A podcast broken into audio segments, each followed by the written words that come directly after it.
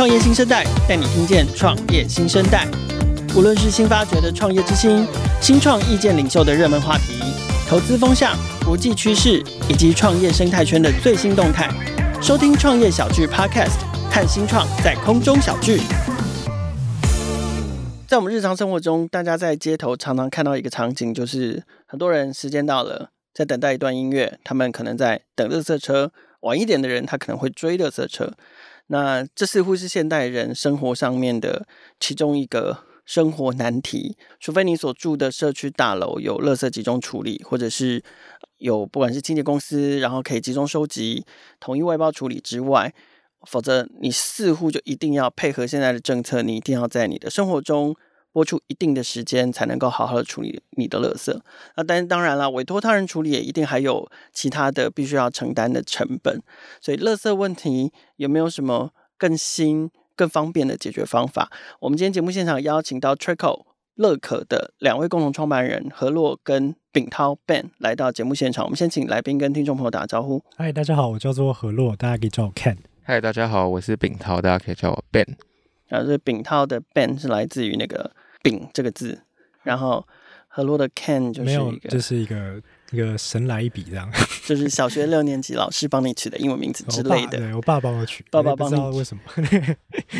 谁要先自己自我介绍一下？OK，那我们就是大学的时候创业，对，然后那时候就啊、呃、找到 Ben 一起来做，对，然后就做到现在，然后有就是在我们主要是在双北市有一些成绩这样子。OK，乐可做什么？这个我们待会可以再聊聊。所以都两个都是第一次创业。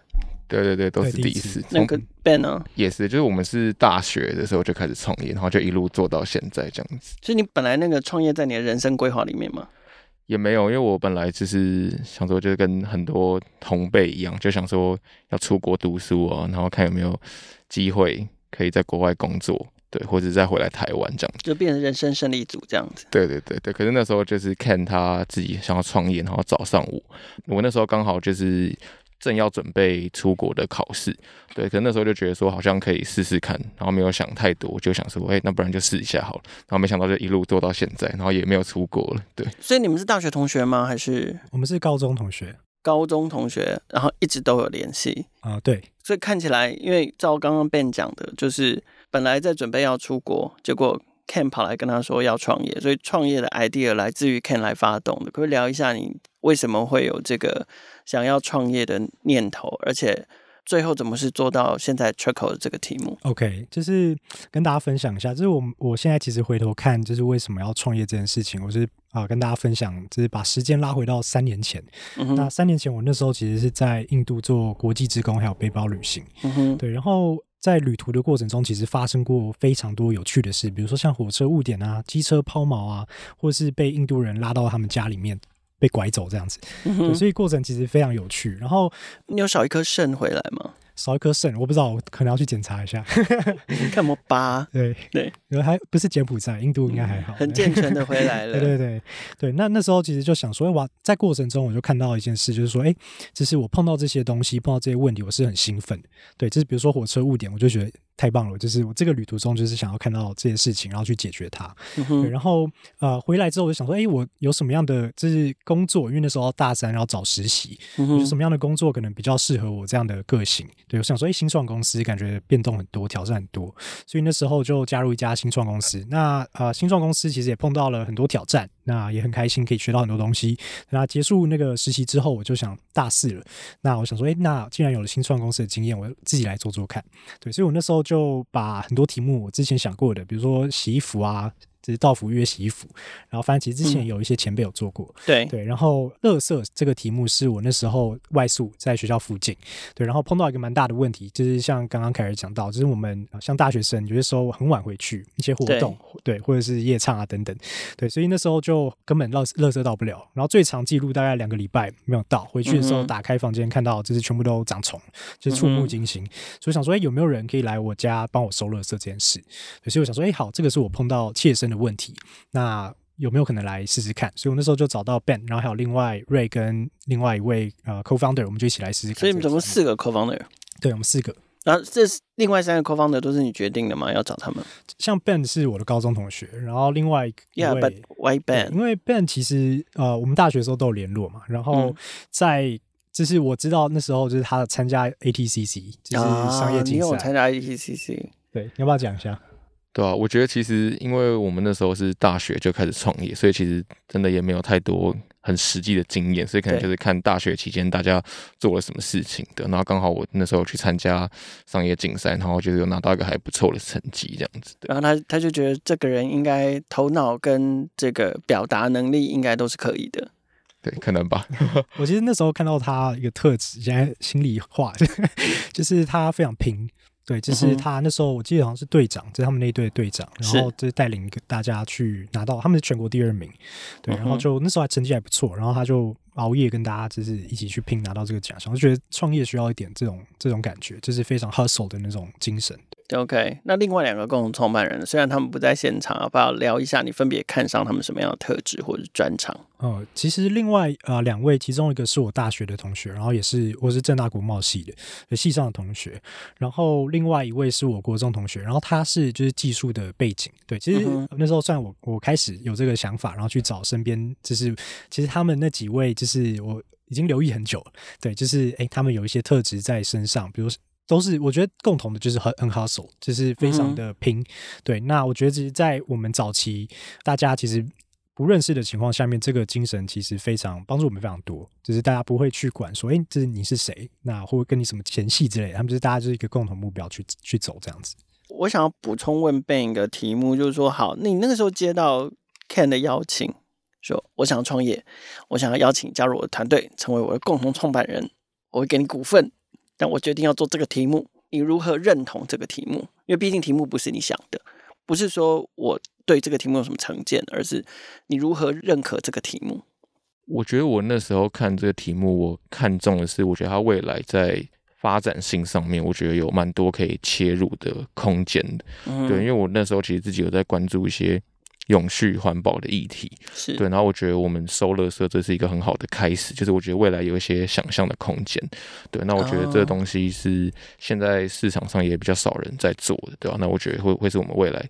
或许有机会去开发的一个地方。好，用“收乐色”三个字来简化介绍 Trico 跟乐可，其实对他们来讲不太公平哦。所以接下来是不是请 Ken 跟我们详细介绍一下，到底 Trico 提供什么样的服务？然后你真的想要解解决什么痛点？因为我觉得那个痛点不单单是说，像你刚刚讲的，学生因为要夜场啊，两个礼拜都不到乐色啊，然后就把租屋处弄得很乱，然后就闹上 ET Today 啊，然后就说 女大生啊，然后什么什么，或者是大学生租屋啊，结果进。竟然什么什么死抹墙上就之类的，就不是应该不是那么简单。所以你你你自己在深入的观察问题，并且提出解决方案，你们提出什么样的服务来？OK，那其实 Treco 在解决就是民众不方便出门，对，或者是说不能出门的一个问题，一个一个痛点。有有的时候不是不方便出门，有时候是来不及回家。对，有些时候来不及回家。对啊，对就是你就是在家里的空间，你可能不方便进去，或者不方便出来这件事情。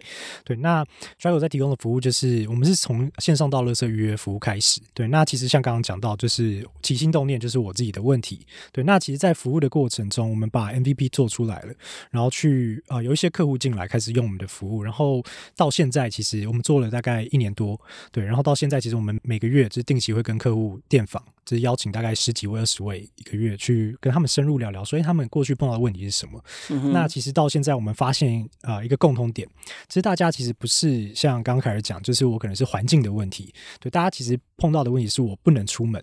比如说，像我们有一些客户，他们可能是家里有小朋友的，对，他们可能就是不能带小朋友一起出门去追垃圾车，或者是说他们想要获得的是跟小朋友更多相处的时间，对。然后有一些可能是帮家里长辈，就是订购，他们可能会担心长辈就是下雨天或是天气很冷要出门去追垃圾车非常危险，嗯，对，会太重了，对，是，对，太重，他们可能住比较高的楼层，对。然后当然有一些是上班族，然后他单纯就是下班之后上班好多好麻烦的事情，那我下班之后想要一个。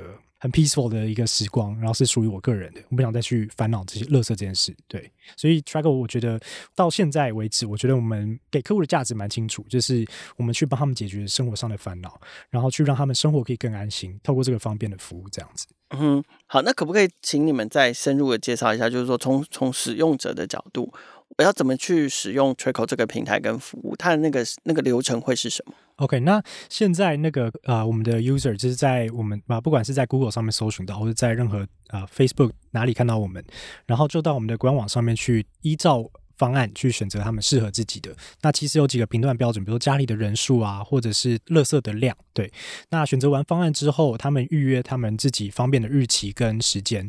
对，那我们现在目前是有啊、一次订一个月、三个月或是半年，就是订阅制的一个服务。对，那在他们预约的日期跟时间，就会有专人就是到府去帮他们把家里垃圾收走。那我需要在家吗？对，垃圾就是有两有几种不同的服务方式，比如说他们啊、呃、有一个方便放置的地方，不会去影响到邻居，跟我们约好地点。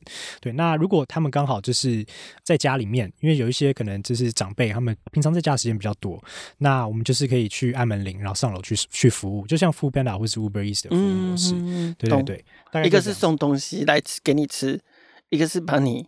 要丢的垃圾收走，对对，我们就是 Foodpanda 的后面的那一块，就是帮他们把那些东西收走，这样。嗯哼，那所以你刚刚有讲到，就是呃，订阅制，然后有些人订不同的事，你们有哪一些不同的方案吗？然后这些方案是特别针对不同 TA 或者是？有呃有什么特别的使用情境这样子？对，我们现在方案其实基本上大方向可以分成几块，第一个是呃一个礼拜收几次垃圾，嗯，对。那另外一个就是说，哎，你的方案要不要升级成可以收比较多垃圾的方案？因为有些客户他们可能是家里人数比较多。然后甚至会有小朋友，或者说有一些长辈，对猫砂、对猫砂宠物，对，就会有很多其呃其他的垃圾，就是除了自己生活上的垃圾之外，是对。那这类型的客户，他们可能适合的就是比较多次，然后比较大量，看依照家里的需求，对。嗯、那另外一部分，这个是我们现在目前针对像个体户，对，就是我可能是一整栋里面其中一户，对。那我们现在其实有发展，就是做多户的。对，就是像有一些房东啊，或是包租业者哦，比如说我这一层楼有套房一二零一到一二零八，然后就可以这八间的垃圾一起收。哎，对对对，是。OK，那这个其实也是我们在服务的过程，有很多房东会来问，就说：“哎，就是你们有没有办法服务这样子？”对，那刚开始我们没有这个方案，那之后越来越多房东开房东开始问的时候，我们就开始做做这一块。对，嗯哼，我们刚刚在走进来录音的时候，碰到我们录音室的邻居，就是那个女人迷的 founder 玮轩，他有问到，就是说：“哎，那你们会帮忙做分类吗？”因为事实上，现在很多的年轻族群，不管是学生或者是上班族，其实绝大多数都是，尤其是在外租屋。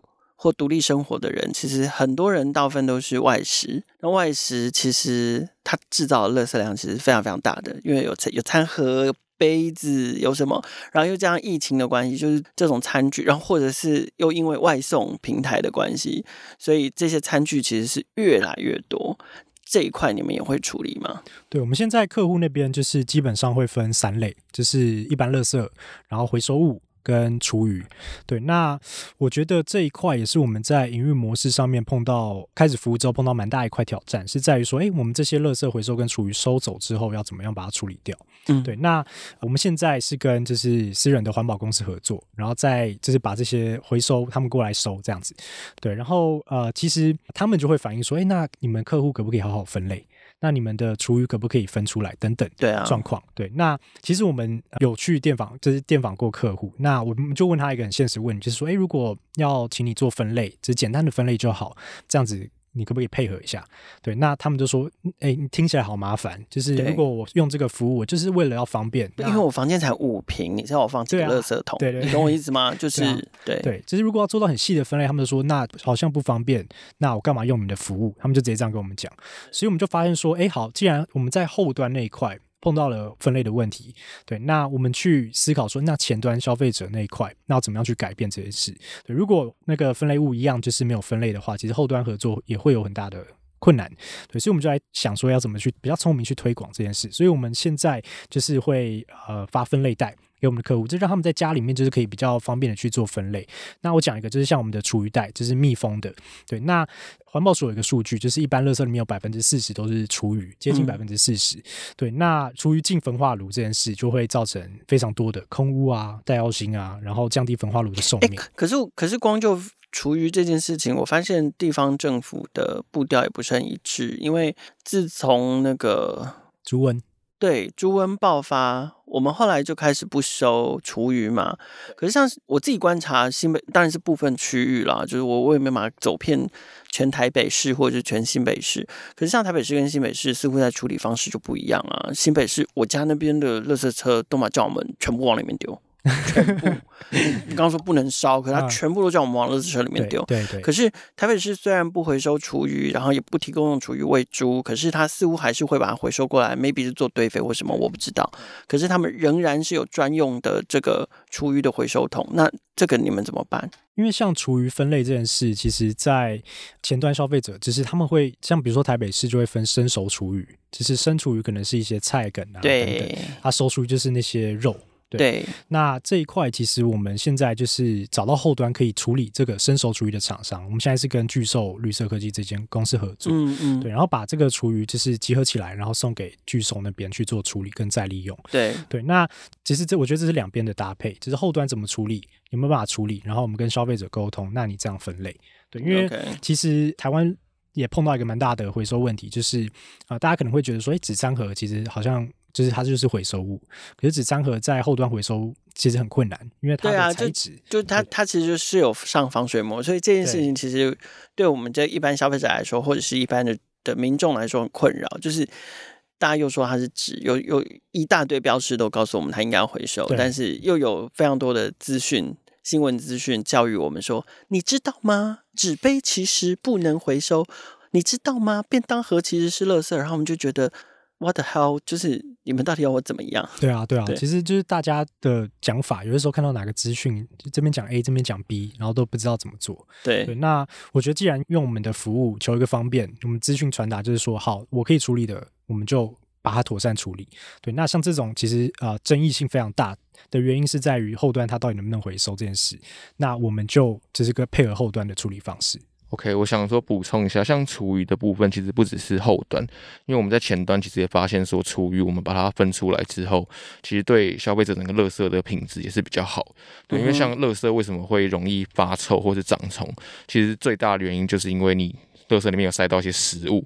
可能有蛋白质或者有什么的，对，对。但如果你把它分出来的时候，其实你的垃圾就可以比较干净一点。然后，因为我们这厨余袋是会让它密封起来，所以其实整个环境的整洁，我觉得会比他们使用我们服务之前还要好很多。可是消费者不会在乎垃圾的品质啊，消费者就是不要长虫，就是你赶快把它收走就好了。对对对对对。所以像那个厨余袋来讲，其实过去他们碰到问题，像刚刚 Ben 讲到，就是我没有做好分类的话，我自身的权益会受到影响。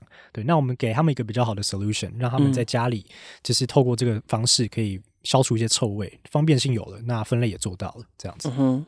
除此之外呢，就是说，因为你刚刚有讲到说，你们服务其实大部分是外包，是委外，那你们怎么确保这个服务的运作是顺畅的？因为，因为事实上，其实你们就是平台的角色。OK，那比如说，不管是把这些垃圾收集起来，或者是实际的在整理垃圾、分类垃圾这个过程，其实你们。是没有办法完全参与的，你们可能只能抽样，或者是用事后访谈的方式来理解这个过程。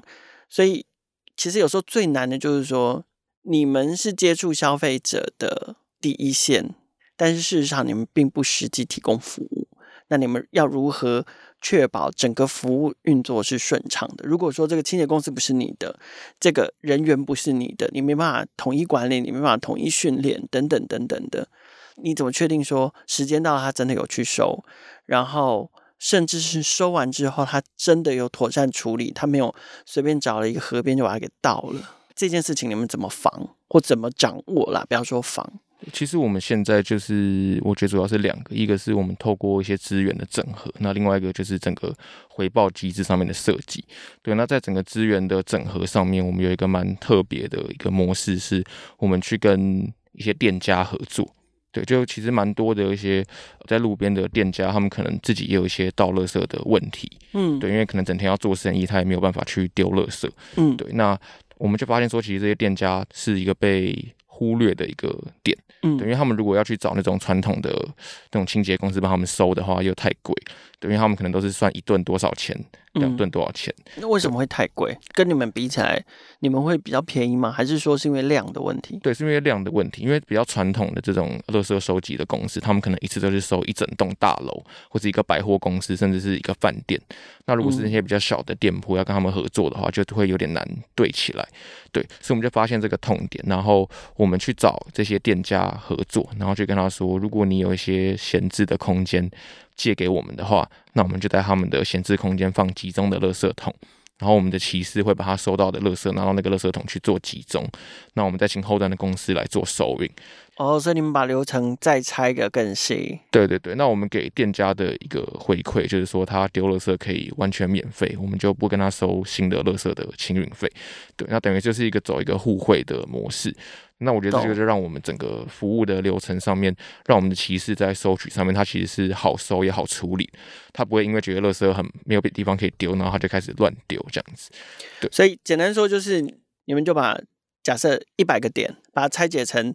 十台小蜜蜂，十台机车，各收十个点的少量垃圾，把它集中到十个大点，然后这十个大点你们跟商家合作，提供给他，他也可以把他垃圾集中在这里嘛？这是第一个，解决他的问题。第二个，你也提供给他清运的优惠。那你的清洁公司只要跑十个大点，他不用跑一百个点。对。对，我要用这种方式，就是像弄游击战的方式。对，其实就是呃，跟 Just Kitchen 的模式其实蛮像，嗯、就是有一个 Hub and Spoke，就是有个卫星点，中中央厨房，对，然后也有卫星厨房，对对，卫星厨房跟中央管理那种感觉。是，对，是。那其实这样子，其实我们因为很多人会问说，哎，那你们跟那个大型环保公司怎么竞争？对对，那其实我觉得我们的关系比较像是合作。因为他们没有办法去接触到这种就比较分散的，我们擅长的东西就是把这些分散集中起来，那把它变成量比较大，他们熟悉的服务方式，然后去跟他们合作这样子。是，然后呃，我觉得在管理上面，其实因为我们最近刚好呃要准备试出一个系统，新的会员系统，那那个系统其实也是串接了呃，其实在回报上面，然后还有就是他们在处理上面的一些资讯。对，那那个系统最近要试出，然后我们是也有跟一家技术厂商合作，对，然后。这一块的话，其实未来其实会有一个 App，然后他们直接在上面做回报，然后拍照，就是到了客户的现场去拍照，说，哎，这个客户有几包垃圾，那那个数据我们可以掌握得到，对，然后他们回报完之后怎么处理掉，那他的时间过程，然后他服务的状况，其实我们都可以去看得到，这样子。刚刚谈到歧视的这个部分，其实有一点点已经稍微触及到我接下来想要问的这两个问题，那我就我就把它合在一起问哦，就是说，第一个，你们怎么评估市场？就是说。我们用一个很概括性的说，人人都有垃垃圾嘛，家家户户都有垃圾，所以听起来大家都会有这个需求。可是事实上，呃，在我们生活周遭，我们就知道，有些人是得自己倒垃圾，有一些人是可以在大楼、在社区有集中保管的，有些人在外面租屋包租代管，里面就会包含了，你只要把垃圾放门口，就会有人来收。很类似的，然后有些人乱丢垃圾，whatever，这是另外一件事情。好，所以事实上我们并没有办法这么这么乐观的，就是看说哦，因为人人都会有倒垃圾的需求，家家户户都需要倒垃圾，所以它就一定是个很大的市场。所以第一个是你们怎么评估市场，然后第二个就是我们其实刚刚有讲到，就是大型的环保清运公司或传统的清运公司，它没办法深入大街小巷，所以由此可知，这个需求其实非常零碎。那运用摩托车队，这是化零为整的一个方法。那除此之外，有没有其他化零为整的策略，或者是深入其他产品品项的策略，可以帮助你们这个市场的规模跟生意都更有量体，而不是一直去做小单小单的事情？第一个是说，就是我们怎么评估市场？对，那其实，在市场的部分，我们其实是看住宅的类型，就是像啊、呃，我们最直接的客群就是公寓、透天跟华夏。这个是在刚刚有提到说，哎，这有一些他们是住单户、单户的，比较零碎、零散的这些客群。对，那他们大部分都是住在没有集合式垃圾场的地方。对，那其实在，在、呃、啊，以台湾来讲，就是全台湾大概五百八十万户的这种住宅类型是没有集合式垃圾场。那他们到垃圾是要去追垃圾车，或者是找代收业者。嗯、对，那这一块就是我们其实包含像接下来的规划，我们其实会锁定就是是比较啊密集度比较高的地方，在我们营运模式也会比较效率会比较高一点，然后边际成本可以下降，然后让我们的服务是顺畅的。对，那啊市场这一块，我们包含像我们未来要怎么样去。拓展，因为像那个凯尔讲到，就是说，哎，我们有很多就是比较零碎的订单，要怎么样去把它整合起来？对，那我觉得这个是客群上面的选择，因为像我们就是分单户跟多户，对，那单户。那他可能邻居也会需要，对，他可能就是住在附近的人也会需要这样的服务。然后像我们有一些客户，他们是看到邻居在用，然后同一层里面，他们看到哎，这个客户有在用，我有这样的问题，那我也来一起来定。我们发现他们是同一个地址，对，那、嗯、一户变成一栋，对对对，就是慢慢从单户变成多户，对，对。然后有一些是直接多户来的，像是房东、包租业者或者是社区，对。那这一块其实也是我们现在在啊、呃、新开发的方向，就是接下来对象不一样，不是 C 端，他们比较像是 B 端。对，然后会有比较多量的需求，对，然后我们就直接派就是大车去收这样子。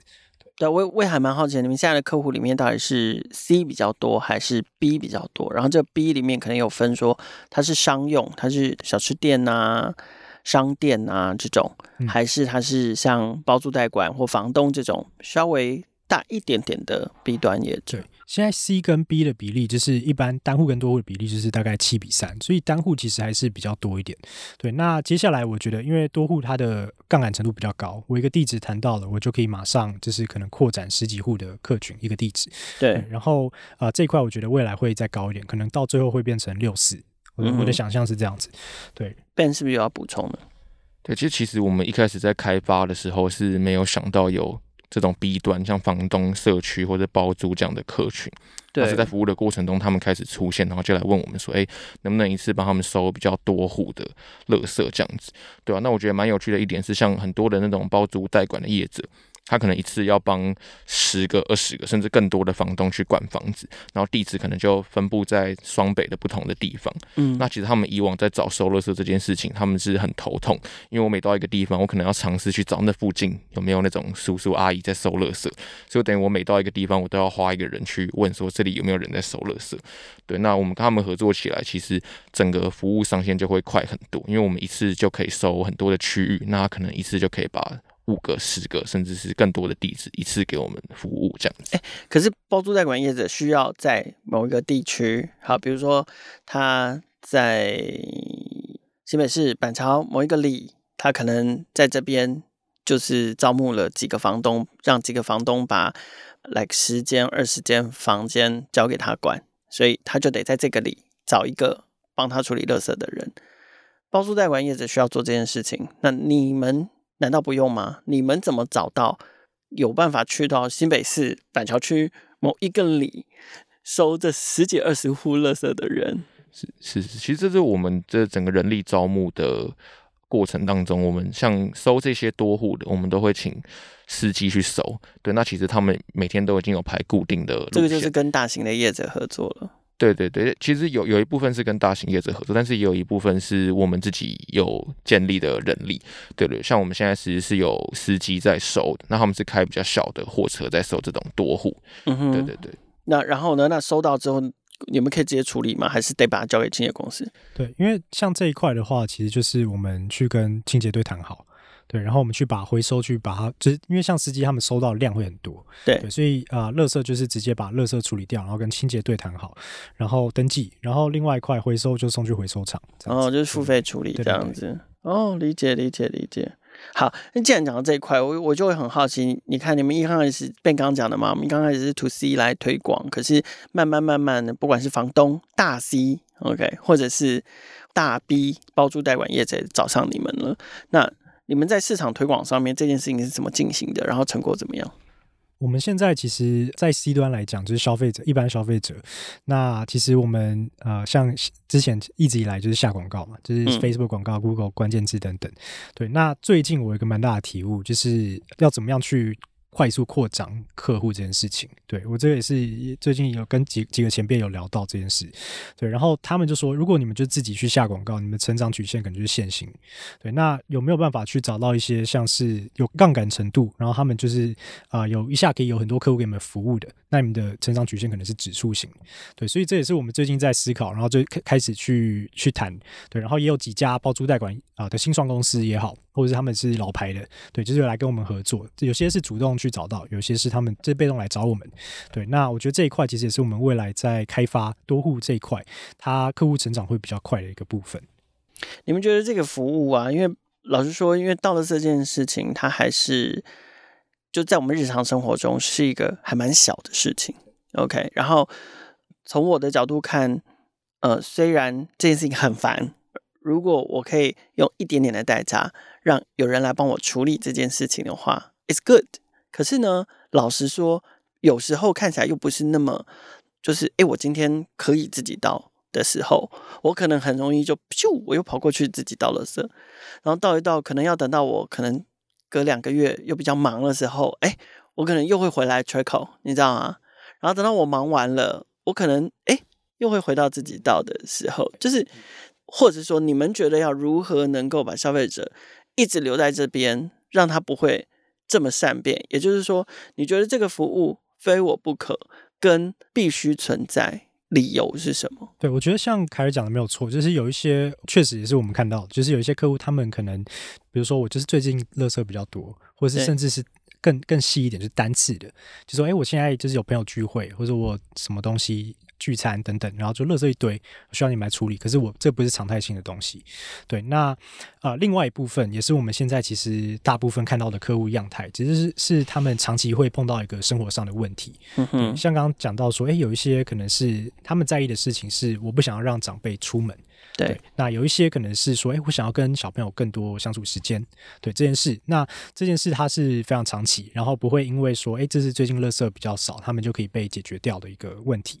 对，那透过电客户电访，我们知道这件事，然后我们的客户的价值慢慢厘清。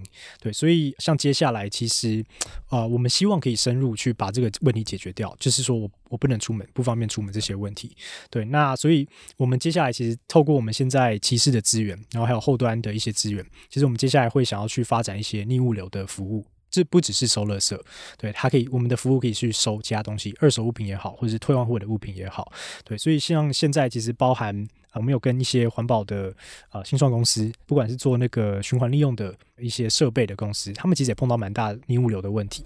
对，那我们去跟他们做一个合作。对，那除了逆物流之外，其实我们接下来其实有一个新的想法，就是可以做到正物流。对，我们的骑士过去客户家里之前，他们是两手空空的过去把垃圾收走。对，那收的东西第一个不只是垃圾，那他们在去之前，甚至可以去配送一些简单的商品给客户做使用。去完成他们这个，去解决他们这个问题，就是他们完全不能出门这样子。对，所以我们是想要把这个用途做深。对，与其就是去把那个垃圾的这一块一直一直往下做，这个是我们接下来想要去发展的事情。用途做证好实现吗？我现在我刚刚随着那个 Ken 在分享的那个过程中啊，我想要接下来你们的骑士好像会很像 Seven Eleven 店员，你知道吗？就什么都要会。然后他一台车上啊，他可能前面是装那个收来的垃圾。然后后面是他要做正物流或逆物流的箱子，这样会不会太忙啊？Ben，其实我觉得我们就是短期内，我觉得比较好想象的是收的这件事情，嗯，因为其实，在我们整个骑士跟我们的店家合作的部件上，就很像是物流的模式。那我们。专业的地方是我们知道怎么样到客户家去帮他们把东西收过来。对，那我觉得在收的这件事情上面，我们可以去想象一些可能体积比较小的东西，是他们可以马上开始做，对吧？那我们最近的构思是一些循环经济，它可能需要做一些归还、循环归还的可能杯子或者一些包装之类的。那这个东西其实它体积小，所以它相对对骑士来讲会比收垃圾还要更快、更简单。然后这些东西可能它已经就是要收去做清洗的，或者要收去做归还。那我觉得在整洁上面也比较。就不会有太多的疑虑。对，因为因为如果我是品牌，然后你说我要用你的垃圾车队去帮我收客人退货的 iPad Pro，it's kind of you know，就是、嗯、我懂，对，观感上面怪怪的。对，但如果说是一些可能他已经是要归还去清洗的东西的话，那我觉得那就是我们可以做的。对，那我觉得这也是未来会发展的一个方向。对，因为毕竟之后大家会开始用越来越多就是重复性，然后需要做清洗的。比如说佩克家的物流袋，这是一个，然后 like 贝特的那个循环的杯子，对，比如说这户人家他除了叫你收派对垃圾之外，他另外有说我有。一百个循环杯，或者是我有二十个循环便当便当盒，你顺便帮我收走，送回去给某某公司，对，这样子。哦，因为其实像不管是佩克家、好和气或是贝特，他们其实呃都会有一个归还站嘛。对对，因为归还站其实也是像刚刚讲到卫星的那种概念，嗯、他们啊、呃、零散的把它集中在一起，然后他们来全家收，对，嗯、全家也是。对，那这一块其实也是我们现在其实蛮擅长，就把东西收走，然后透过这个模式去把它运到下一个地方，这样子。嗯哼。对，而且在未来推广上面也会有些想象的空间。像我们的客群，其实很多可能是社区或者包租的业者。对，那如果他们有些可能比较中大型的社区的话，那甚至是可以在那边，他可能有一些循环呃归还站就在社区里面。那我们在收垃圾的时候，我们可以顺便去收这些东西。那其实是可以一次就服务到非常多的客户的。好，节目最后还是要问一下那个 Trickle 两位，就是接下来。比较近期来说好了，你们的发展计划会是什么？我们近期还是会以就是线上到垃圾预约服务这个服务去做开发。那我们最近完成种子轮的募资，然后会用这个资金去啊、呃、增加我们的客户。你目前是在双北地区吗？对，目前是在双北地区，然后有打算 expand。对，预计会优先开发台南，因为台南那边其实有一些客户名单。对，然后还有一些合作的厂商，我们会先锁定六都，然后去做人口密集度比较高的区域去做先优先开发这样子。对，那除了客户之外，其实我觉得骑士，然后还有刚刚讲到合作的店家，都是我们接下来在模式当中非常重要的一环。对，也是我们接下来在近期会努力去开发，然后去招募的一部分这样子。我们刚刚聊这件事情，我第一次认识他们两个人，然后知道他们两个人的英文名字的时候，我脑中马上想到。哇，有另外一个非常优秀而且非常成功的新创团队，然后他们其中两位共同创办人也是 Ben 跟 Ken，嗯、那就是 iChef。对，所以好，他们 Trickle 两位也希望就是的学长，Yeah，就是希望说那个 Trickle 有机会有朝一日也可以像 iChef 一样成功哦，加油！对，我觉得，我觉得人类生活真的是 发展到太发达，然后非常的方便到。现在各个生活面上都会有平台，要切进一个新的角度，然后提供新的服务，然后让即使在一个非常零碎、非常小的地方，都要让人类的生活更方便。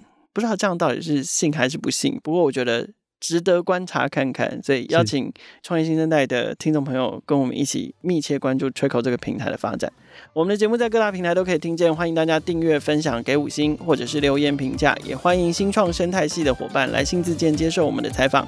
新创的能量代表了这个世界创新的力量，邀请大家每周三锁定收听，和创业小聚一起关注创业新生代。